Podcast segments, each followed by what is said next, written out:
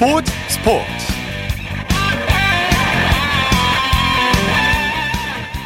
여러분 안녕하십니까? 아나운서 이창진입니다. 한국에서도 내 응원가와 이름을 많이 들었지만 미국 팬들이 불러주니 정말 기분 좋았다. 꿈꾸던 무대에서 중요한 홈런을 쳐서 기쁘다. 절대 잊을 수 없을 것 같다. 내 야구 인생 최고의 순간이었다. 메이저리그 데뷔 후 처음으로 결승 홈런을 터뜨린 샌디에고의 김하성 선수가 승리 소감을 이렇게 밝혔습니다. 김학성 선수의 홈런으로 팀은 값진 승리를 거뒀는데요. 출전 기회를 자주 잡진 못했지만 기회가 있을 때마다 인상적인 플레이를 펼쳤고 드디어 최고의 무대를 선보였는데요. 김하성 선수의 인생 경기는 잠시 후에 야구 전문 기자와 자세히 살펴보겠습니다. 일요일 스포츠 버스 먼저 축구 소식으로 시작합니다. 일간 스포츠의 김지한 기자입니다. 안녕하세요. 네, 안녕하세요. 자, 유로 2020 죽음의 조 F조 2차전에서 독일이 포르투갈과의 난태전 끝에 승리를 거뒀네요. 네, 독일이 F조 1차전에서는 이제 패배를 겪었는데 오늘 새벽에 끝난 이 포르투갈과의 홈 경기 2차전 홈 경기에서 포르투갈을 4대 2로 어, 눌렀습니다. 네. 아, 전반 15분에 포르투갈의 호날두 선수가 먼저 골을 넣었는데 이후에 포르투갈이 이 자책골을 두 골을 이제 기록을 하면서 독일이 경기를 뒤집었고요. 네. 이어서 후반에 카이 하베르츠와 고젠스의 연속골이 터지고 포르투갈이 디오고 조타가 많은 골을 넣긴 했습니다만 역부족이었으면서 네. 결국은 독일이 마지막에 승리를 거뒀는데요. 이렇게 되면서 승점 3점을 기록한 독일, 어, 승점 4점의 프랑스에 이어서 F조 2위에 자리를 했고 포르투갈은 승자승에서 독일에 밀리면서 3위에 머물렀습니다. 네, 호날두가 맹활약했지만 패배하고 말았는데 포르투갈은 이번 패배로 독일과의 경기에서 무려 21년 동안 이기지 못하는 징크스를 이어갔네요.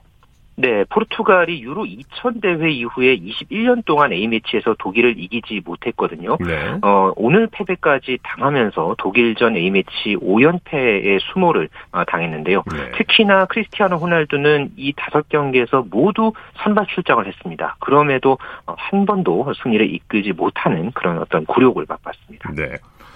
F조 다른 경기에서는 헝가리가 피파 랭킹 2위 프랑스와 무승부를 거두는 이변이 펼쳐졌죠? 네, 이 헝가리가 사실 프랑스나 독일, 포르투갈과 F조에서 경쟁을 하면 과연 얼마만큼 이제 승점을 거둘지 여기에 대해서도 상당히 관심이 모아졌는데 아, 결국은 이 프랑스와 무승부를 거두는 어, 이변을 펼쳤습니다. 네. 전반 동안에 볼 점유율 33%에 머물렀음에도 어, 먼저 어, 전반 추가 시간에 아틸라 피올라가 선제골을 넣었고요. 프랑스가 후반 들어서 4-2-3-1 포메이션으로 바꾸면서 공격력을 강화했고 후반 21분에 앙투안 그리즈만이 왼발로 이 동점골을 힘겹게 어 이제 넣기는 했습니다만은 끝내 이 승. 부를 완전하게 뒤집지는 못하면서 헝가리와 프랑스가 나란히 어, 무승부로 어, 승점 1점씩 챙겼습니다. 네, 독일, 포르투갈, 프랑스와 한 주에 속한 헝가리 F조 최약체라고 할 수 있는데요. 이번 대회에서 꽤 선전을 펼치는 모습이에요. 네, 포르투갈과의 1차전 같은 경우에도 헝가리가 일사불란한 이 수비 조직력 또 counter attack으로 84분까지 무실점으로 버텨냈거든요. 예. 오늘 경기 역시 골잡이인 이 살라이가 경기 도중 부상으로 어, 경기 도중 교체되는 악재를 맞았음에도 아주 값진 어, 승점 1점을 챙겼고요. 어, 이렇게 되면서 이 헝가리와 최종전에서 상대할 이 독일 입장에서는 또 이제 16강전을 또 바라보는 그런 입장에서 이 최종전 상당히 좀 부담스럽게 다가올 나올 것으로 보입니다. 네. E조 경기에서는 스페인과 폴란드가 무승부를 거뒀네요. 네, 이 스페인이 계속해서 어, 이제 유로에서 두 경기 연속 무승부를 거뒀는데요. 먼저 전반 25분에 스페인의 알바로 모라타가 선제골을 기록을 했습니다. 그러나 폴란드가 후반 9분에 이 골잡이죠. 이 로베르트 레반도프스키가 헤딩 동점골을 기록을 하면서 어, 승부의 균형을 이뤘고요. 스페인은 후반 13분에 이 스페인의 제라르드 이 모레노가 이 페널티 박스 안에서 파울을 당하면서 페널티킥을 얻어냈는데 네. 아이 모레노가 직접 키커로 나섰지만은 이 페널티킥이 좌측 골대를 맞추면서 결국 실축을 하면서 어, 승부를 다시 어, 뒤집는 데는 실패했고요. 이렇게 되면서 스페인은 조 3위에 머물렀습니다. 네. 자, A조 1차전 도중 쓰러졌던 덴마크의 에릭센은 심장 수술을 마치고 퇴원해서 오늘 덴마크 대표팀 훈련장을 깜짝 방문했다고 하죠. 네, 일주일 전에 참 많은 축구 팬들의 가슴을 쓸어내리게 했죠. 네. 덴마크 축구 국가대표 크리스티안 에릭센 선수가 다행히 병원에서 수술을 잘 받고 퇴원을 하고 나서 곧장 덴마크 팀 훈련장을 깜짝 방문했다고 합니다. 네. 어, 선수들이 상당히 어, 크게 기뻐했다고 어, 알려져 있고요. 에릭센 선수는 아들과 함께 이 덴마크 대표팀 동료들을 찾아서 예, 남은 한 경기에서 또 최선을 다할 것을 또 이렇게 당부하는 그런 또 응원 메시지를 보내고 함께 함께 또 식사를 했다고 전해지고 있습니다. 예. 에릭슨이 수술을 받고 걸어 다녔을 정도였는데 이 정도면 그라운드 복귀가 가능할까요?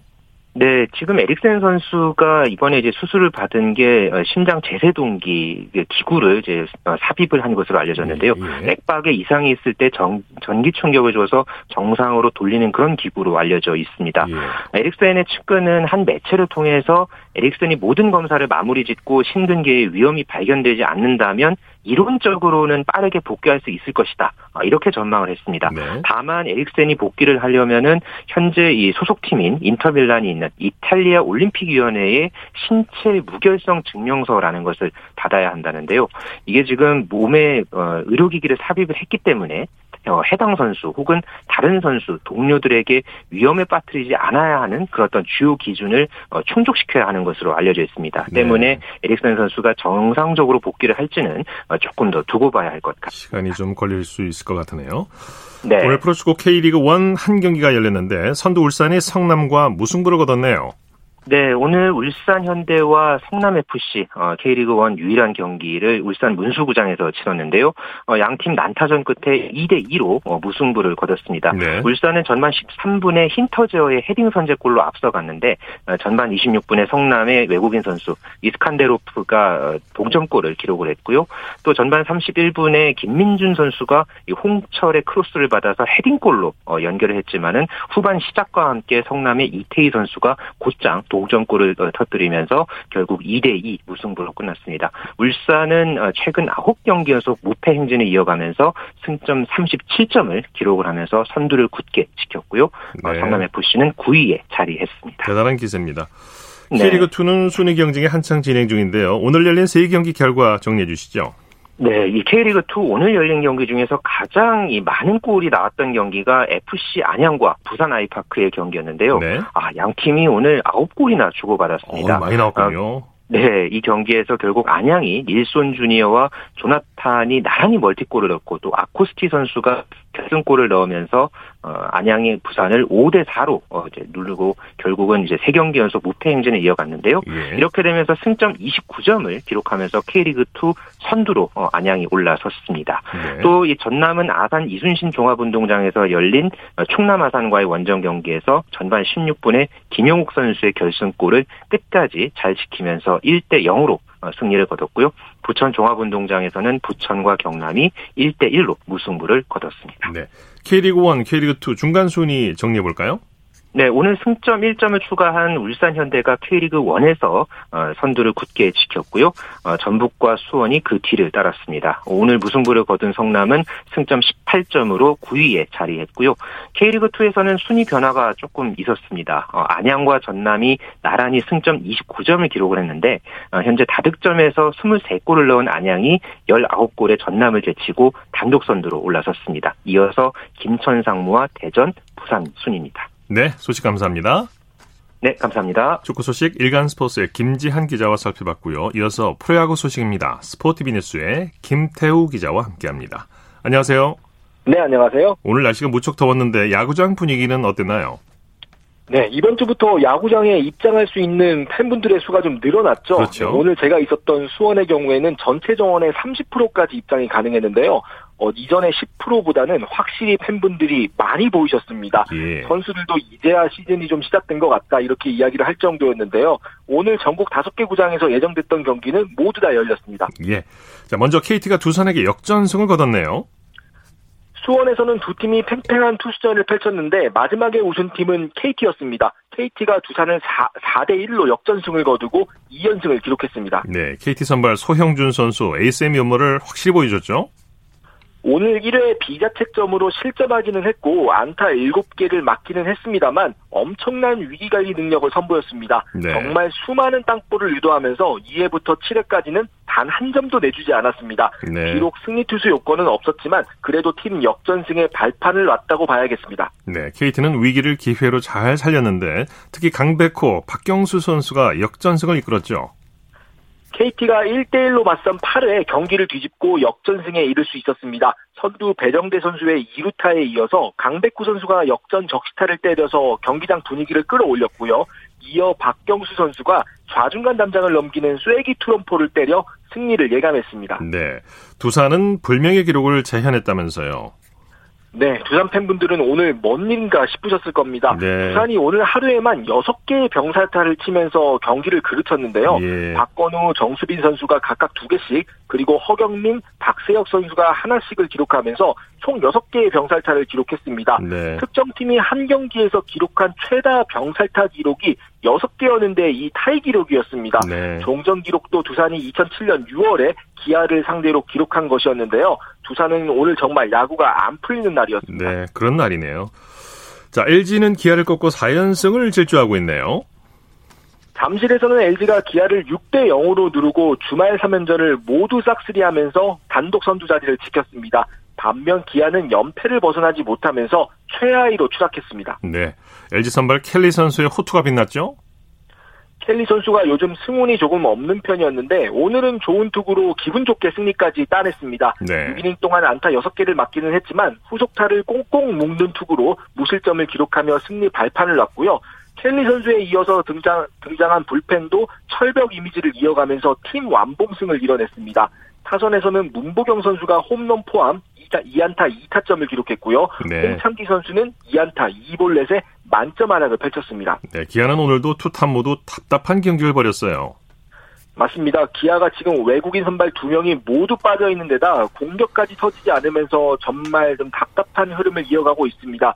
오늘 선발 차명진 선수가 볼넷의 늪에 빠져 1과 3분의 1이닝을 버티는데 그쳤고요. 네. 타선도 LG와 같은 7개의 안타를 때렸지만 후속타가 나오지 않으면서 결국 한 점도 뽑지 못하고 패했습니다. 네. 지난주에 겨우 일요일 연패를 끊었는데 이번 주 일요일도 썩 기분이 좋지는 않았습니다. 네. SSG와 한화의 경기 팽팽한 승부였죠. 대전에서는 SSG가 말씀하신 대로 접전 끝에 한화를 4대 3으로 누르고 주말 3연전 위닝 시리즈를 가져갔습니다. 네. 경기 내용 살펴볼까요? 오늘 3회까지 3대 3의 팽팽한 승부가 이어졌는데요. 역시 결승점을 뽑은 최지훈 선수와 불펜을 칭찬하지 않을 수가 없겠습니다.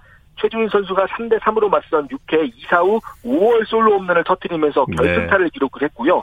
어, 로맥 선수도 1회 석점 홈런을 터뜨렸습니다. 김택형, 장지훈, 김상수, 서진용으로 이어진 불펜도 무실점을 합작하면서 한 점 리드를 끝까지 지켜냈습니다. 네. 자, 키움과 NC의 경기는 어떻게 됐습니까? 창원에서는 키움이 NC를 8대 4로 누르고 7연속 losing series라는 늪에서 탈출했습니다. 어, losing series라는 단어에 대해서 간단히 설명을 드리면요. winning series의 반대말이라고 생각하시면 됩니다. 네. 3연전 중에 2승 이상을 거둔 팀이 그 시리즈에서 이겼다고 해서 winning series라고 그렇죠? 하는데요. 그 반대팀이 losing series가 되겠죠. 동률이면 시리즈 승자가 없는 것으로 봅니다. 네. 자, 키움 선발 이오퀴스 선수가 호투했죠. 에이스답게 팀 승리를 이끌었습니다. 오늘 7이닝을 던지면서 7개의 삼진을 잡아내는 등 호투한 끝에 2실점으로 막아내고 시즌 8번째 승리를 거뒀습니다. 네. 요키시 선수가 마운드에서 버티는 사이에 키움 타선이 차곡차곡 점수를 쌓아가면서 NC를 궁지로 몰아갈 수 있었습니다. 네. 이정후 선수가 의미 있는 기록을 달성했네요. 맞습니다. 오늘 이정후 선수가 5회 시즌 2호 홈런을 비롯해서 5타수 2안타로 활약했는데요. 개인 통산 800안타 기록도 세웠습니다. 이정후 선수가 2017년 KBO 리그에 데뷔해서 계속해서 세 자릿수 안타를 때리고 있는데요. KBO 리그 역사에서 800안타 고지에 가장 빨리 그리고 가장 어린 나이에 이른 선수가 됐습니다. 네. 롯데는 삼성을 꺾고 드디어 최하위 탈출에 성공했네요. 오늘 롯데 팬분들이 마지막까지 마음을 좀 졸이셨을 것 같습니다. 네. 결국 삼성의 추격을 따돌리고 8대 7로 이겼는데요. 오늘 잠실에서 진 기아를 밀어내면서 최하위 탈출에 성공했습니다. 네, 롯데 선발 스트레일리 선수가 투혼을 발휘했죠. 올 시즌 성적이 썩 좋지 않아서 걱정이 있었는데 오늘 삼성 타선을 잘 막아내면서 팀 승리에 발판을 놨습니다. 네. 6과 3분의 2이닝을 3실점으로 막아내면서 기선제압이라는 자신의 임무를 잘 수행했고요. 팀이 승리 요건을 지키면서 시즌 네 번째 승리를 거뒀습니다. 네, 돌아온 이대호 선수가 맹활약을 했어요. 부상으로 조금 오래 자리를 비웠던 이대호 선수가 베테랑의 진가를 발휘하면서 팀 타선을 이끌었습니다. 오늘 4타수 2안타 3타점을 기록하면서 해결사 몫을 톡톡히 했습니다. 네. 자, 코리안 메이저리그 소식 살펴보죠. 오늘은 그야말로 김하성 선수의 날이네요. 맞습니다. 최근 출전 시간이 뜸했던 김하성 선수가 결정적인 순간 홈런을 터뜨리며 팀을 구해냈습니다. 예. 오늘 김하성 선수가 일단 벤치에서 경기를 시작했는데요. 주전 유격수인 타티스 주니어 선수가 어깨 부상으로 빠지자 대신 들어갔고 8회 말 결승 좌월 투런포를 터뜨렸습니다. 네. 맞는 순간 페코파크의 홈 관중들이 모두 일어날 정도였고요. 김하성 선수의 시즌 네 번째 홈런이었는데 아마 이전 홈런보다는 더 기억에 남는 홈런이 되지 않을까 싶습니다. 인생 홈런이죠. 김하성 선수의 결승포에 힘입어 7대 5로 이기고 연승을 이어갔습니다. 네, 김하성 선수의 그림 같은 홈런에 구단은 물론이고 팬들도 열광했죠. 맞습니다. 구단 SNS가 아주 불이 났습니다. 샌디에이고 SNS는 김하성 선수를 king하성이라고 쓰기도 했고요. 김하성 선수가 부름에 응답했다면서 하이라이트까지 편집해서 크게 다뤘습니다. 네. 어, 짜릿한 결승포에 관중들이 김하성 선수의 이름을 연호하는 장면은 굉장히 장관이었고요. 네. 동료들은 swag chain이라고 하는 큰 목걸이를 김하성 선수에게 걸어주기도 했습니다. 네. 김하성 선수 오늘 정말 감격적이었을 것 같아요. 맞습니다. 김한성 선수도 경기 후에 8회 득점권 기회에서 자신이 좀 경기를 끝내고 싶었다. 그동안 많은 경험을 했지만 오늘이 야구 인생 최고의 순간으로 기억에 남을 것 같다고 이야기했습니다. 네. 자, 그리고 김광현 선수가 내일 선발 등판을 하게 되는데 잘 던질 수 있을까 모르겠어요. 김광현 선수가 내일 애틀랜타전에 등판해서 시즌 두 번째 승리에 재도전합니다. 더블헤더로 열리는데요. 네. 김광현 선수는 오전 8시부터 시작되는 더블헤더 2차전에 나섭니다. 네. 이 경기가 ESPN Sunday Night Baseball 전국 중계 편성이거든요. 김광현 선수가 직전 등판 컨디션이 계속해서 좋아지는 모습이었는데요. 승전보도 기대해 보겠습니다. 네, 소식 감사합니다. 네, 감사합니다. 프로야구 소식 스포티비 뉴스의 김태우 기자와 함께했습니다.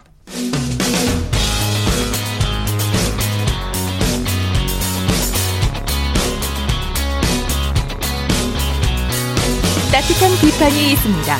냉철한 분석이 있습니다. 스포츠 스포츠 일요일 스포츠 스포츠 생방송으로 함께하고 계십니다. 9시 36분 지나고 있습니다. 이어서 스포츠 속에 숨어 있는 과학 이야기를 살펴보는 기영노의 스포츠와 과학 시간입니다. 스포츠 평론가 기영노 씨 스튜디오 직접 나오셨습니다. 어서 오십시오. 네, 안녕하세요. 지난 두 번째 시간은 육상 100m와 축구화 밑에 장착된 스터드에 대해서 알아봤는데 오늘 세 번째 시간인데 어떤 이야기를 들려주시겠습니까? 예, 두산 베어스 두점포수 박세혁 선수가 지난 4월 16일 잠실구장에서 벌어진 LG 트윈스전에서 그 8회 김대우 선수가 던진 공에 얼굴을 맞아서 아나골절상을 당한 후에 네. 54일 만인 6월 11일 복귀했습니다. 네. 박세혁 선수는 부상을 당한 후에 재활도 하고 컨디션을 되찾기 위해서 많은 고생을 해야 됐고 네. 도쿄올림픽 대표에서도 빠질 수밖에 없었죠. 아쉬운 예. 얘기죠. 예. 빈볼은 투수가 고의적으로 타자의 머리를 향해 던지는 공을 말합니다. 네. 빈볼의 어는 콩을 뜻하는 영어 B-E-A-N 빈과 음. 공을 뜻하는 B-A-L-L 이 빈볼을 합성어입니다 이게. 네. 근데 이제 여기서 비는 콩이 아닌 머리를 뜻하는 소어죠. 아, 그러니까 네. 네. 콩이지만 그게 속어로 머리. 비슷하게 생겨서 그런 이름을 예, 지었을까요? 예. 오늘은 빈볼 몸에 맞는 볼이 얼마나 위험한지 그리고 맞는 선수들의 고통이 얼마나 큰지 알아보겠습니다. 네. 우리나라 프로야구가 10개 팀이 팀당 144경기씩 모두 720경기를 치르고 있는데 1년에 봄에 몸에 맞는 볼이 얼마나 나오고 있나요? 예, 머리가 아니고요. 어, 몸에 맞는 거, 머리도 합해서. 근데 네네. 대부분 몸이죠.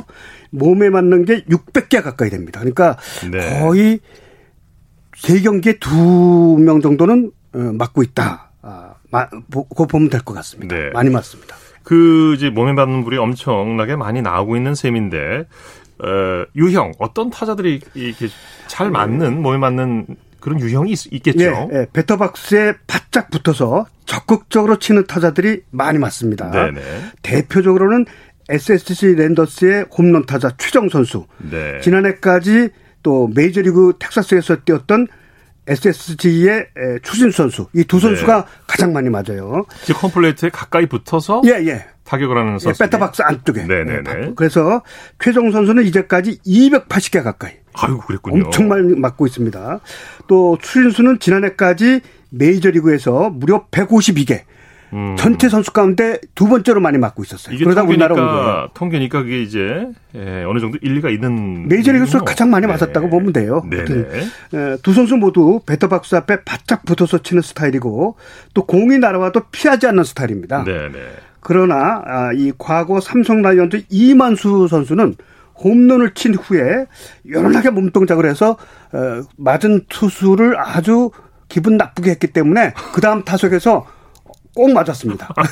본인이 알고 있어요. 그랬었군요. 네. 네. 일종의 투수를 놀린 것 같은 그런 기분을 들게. 가장 많이 맞았어요. 네. 이만수. 했을 수도 있죠. 네. 네.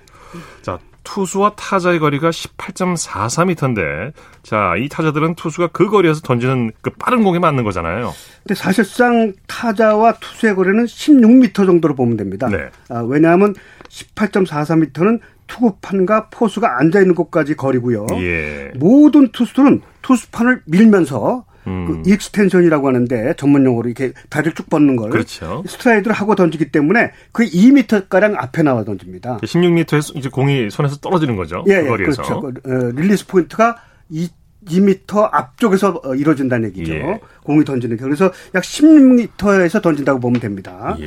근데 투수가 던진 공의 속도가 평균 144마일.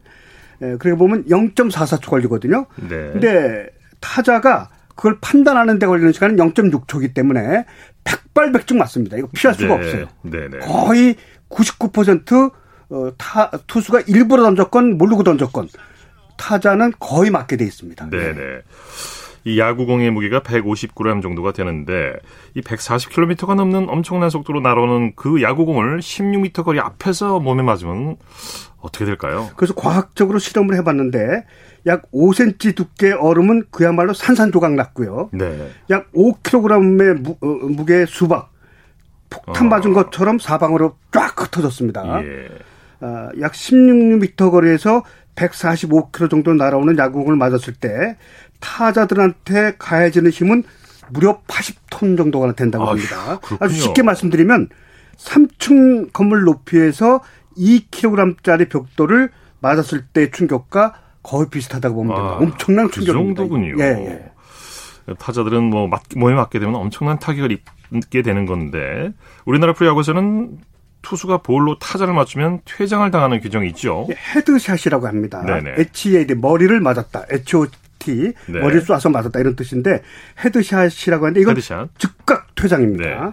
그러니까 지난 2013년 9월 8일 삼성 대 LG전에서 LG의 레다메즈 리즈 투수가 1회 삼성 배영섭한테 솔로홈런 맞았거든요. 네네. 근데 그게 이제 기분 나빴는지 6회 배영섭 선수의 머리를 맞췄어요. 고의성으로. 네네네. 그때부터 위험하다고 보고 그 fastball로 머리를 맞추면 무조건 퇴장을 당하는 headshot 규정이 있는데 이건 메이저리그에서는 2001년부터 적용이 됐고 네. 우리나라는 2014년부터 적용이 되고 있습니다. 네. 그 fastball로 머리나 얼굴을 맞춰야만 headshot 규정이 적용이 되는 건가요? 그렇죠.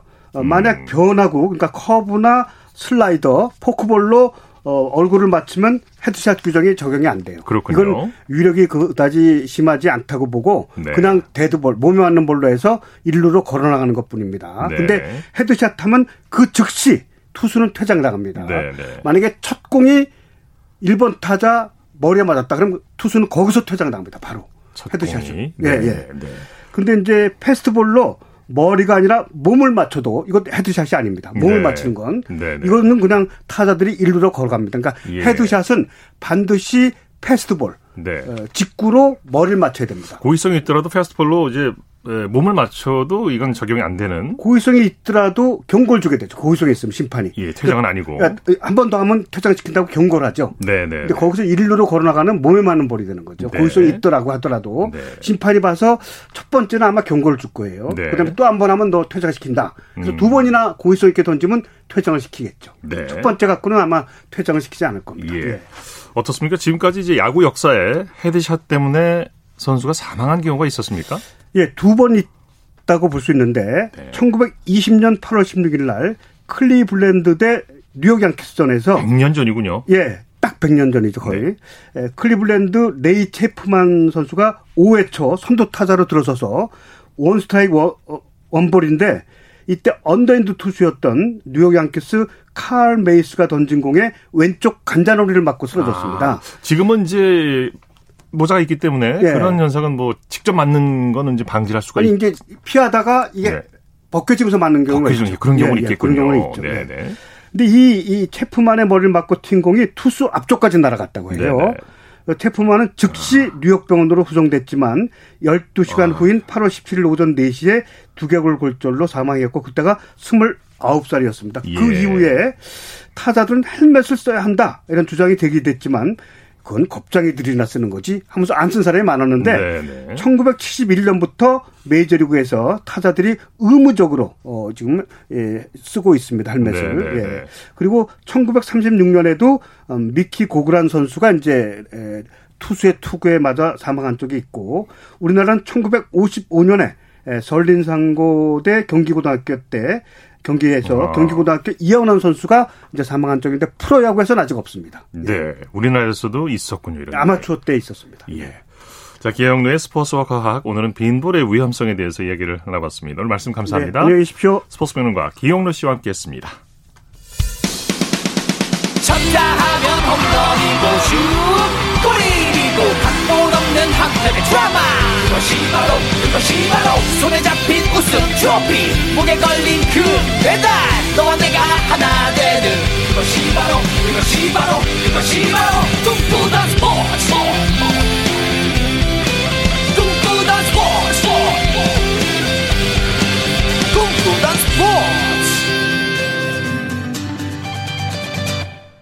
일요일 스포츠 스포츠 생방송을 함께하고 계십니다. 9시 46분 지나고 있습니다.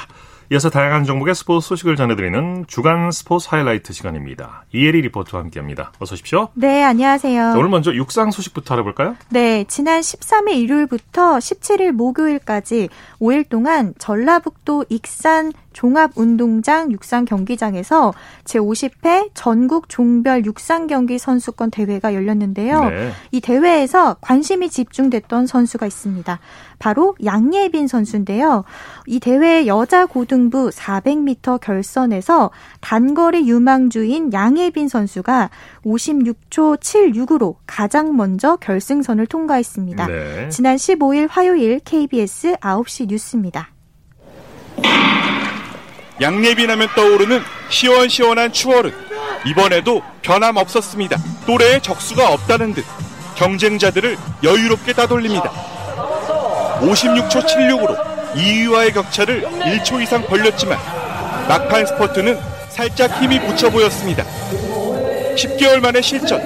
양예빈의 표정은 밝았지만 말은 아꼈습니다. 첫 시합으로 열심히 훈련해서 열심히 훈련하겠습니다. 네. 양예빈은 중학교 3학년이던 2019년 개인 최고 기록을 세운 뒤 55초대에 진입하지 못하고 있습니다. 피로 골절로 인한 재활, 코로나19 여파로 훈련 여건이 좋지 않은 데다 높은 기대도 부담입니다. 지난 KBS배 대회 불참으로 인한 우려를 딛고 다시 출발선에 선 양예빈. 한국 육상의 미래라 불리는 만큼 적잖은 성장통을 이겨내고 한 단계 도약하길 기대하고 있습니다. 네. 또 이번 대회에서 화제가 된 선수가 있었죠. 네, 바로 투포환 종목의 정유선 선수인데요.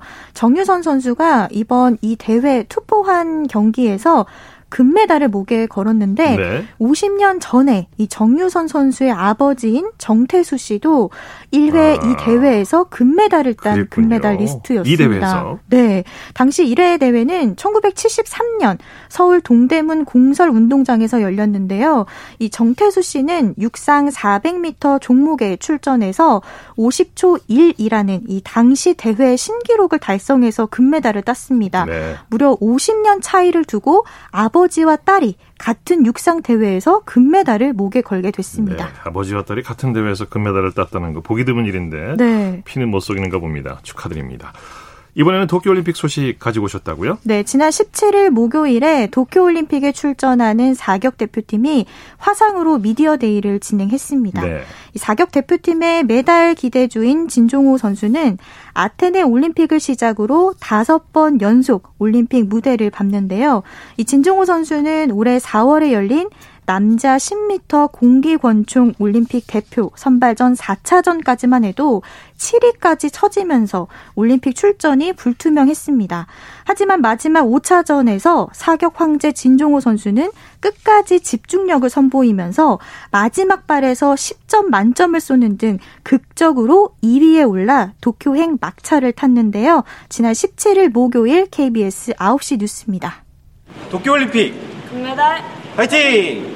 어느덧 42살이 된 진종호는 20살 정도 어린 후배들과 도쿄행을 준비 중입니다. 올림픽 준비 때마다 취미인 낚시와 사진으로 집중력을 키워온 진종호. 이번엔 매일 하루 300발씩 표적과 씨름하며 코로나에 따른 변수에 적응 중입니다. 권총은 마스크를 쓰는데 소총은 또 마스크를 못 써요, 구조상. 코까지 내려도 된대요. 그, 그 무슨 의미가 있어. 식당 운영 안 하고 각자 방에서 밥을 준다는 얘기가 있는데 리우 올림픽부터 사격장에 음악이 흐르는 것도 변수인 상황. 주 종목 50m 폐지가 아쉽지만 10m와 혼성 두 종목에서 한국 선수 최다 메달리스트로 자존심을 세우겠다는 각오입니다.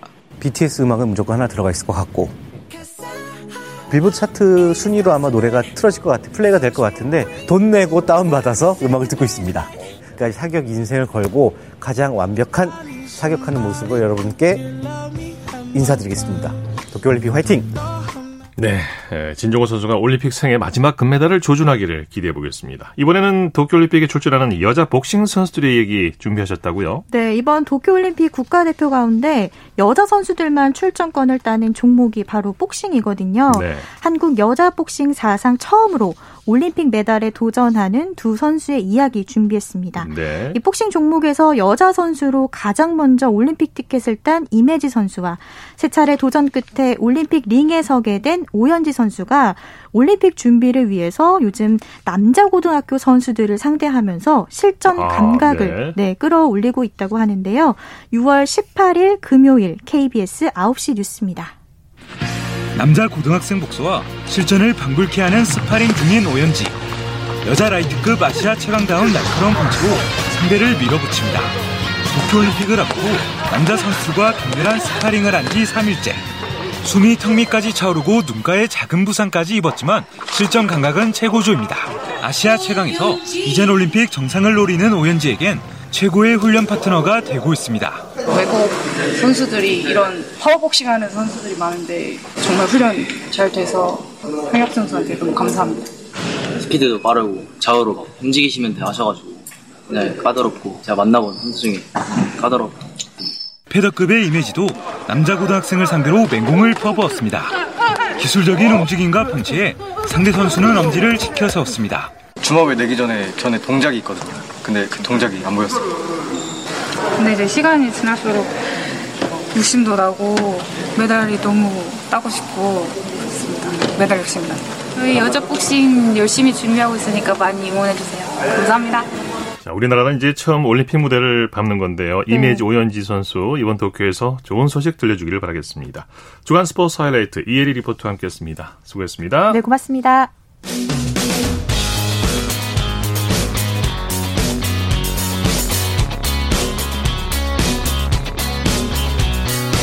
따뜻한 비판이 있습니다. 냉철한 분석이 있습니다. 스포츠 스포츠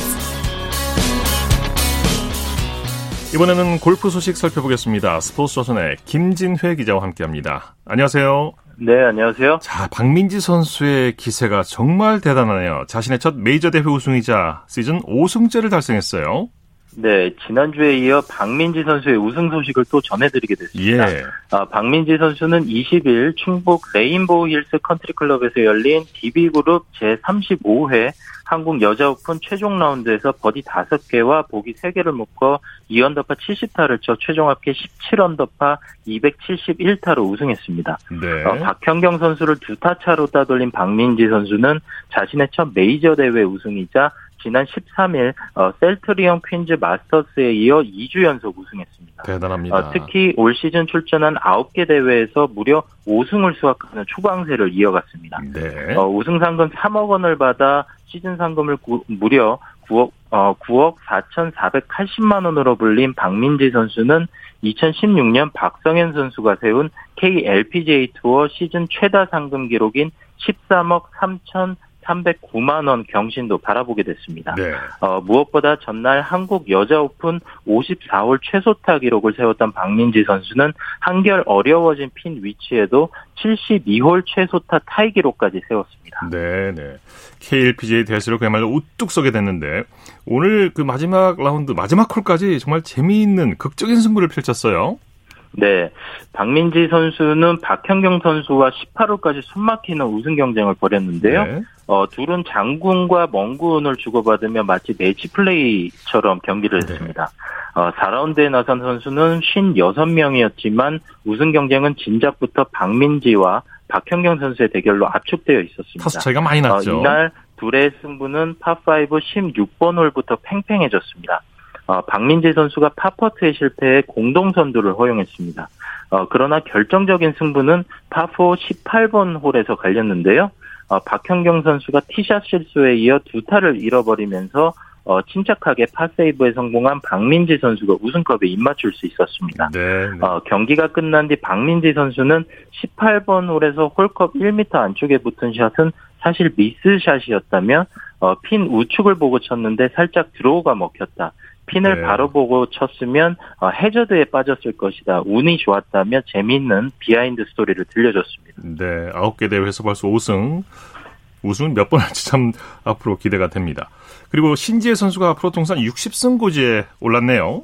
네, 신지애 선수는 20일 일본 지바현에서 열린 JLPGA 투어 니치레이 레이디스 토너먼트에서 최종 합계 10언더파 206타를 적어낸 뒤 전미정 선수와의 4차 연장전에서 승리해 우승을 차지했습니다. 네. 어, 지난해 11월 토토 재팬 클래식에서 프로 통산 59승째를 올린 지 약 7개월 만에 올해 첫 우승을 거둔 신지애 선수는 한국 여자 프로골퍼 최초로 60승 고지를 밟았습니다. 예.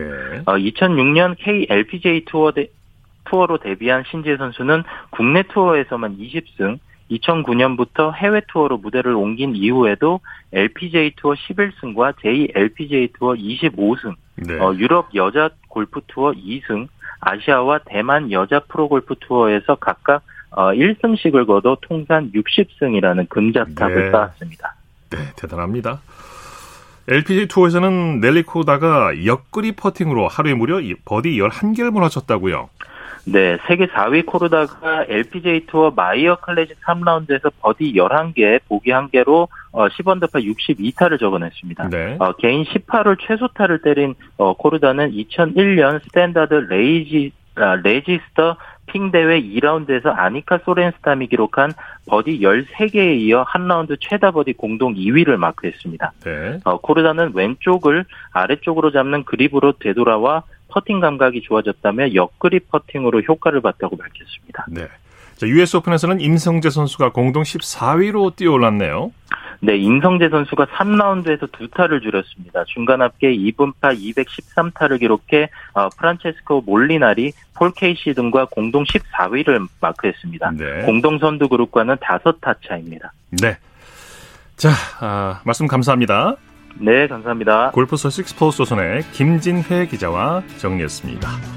스포츠 스포츠 오늘 준비한 소식은 여기까지고요. 내일은 8시 30분부터 들으실 수 있습니다. 함께해 주신 여러분 고맙습니다. 지금까지 아나운서 이창진이었습니다. 스포츠 스포츠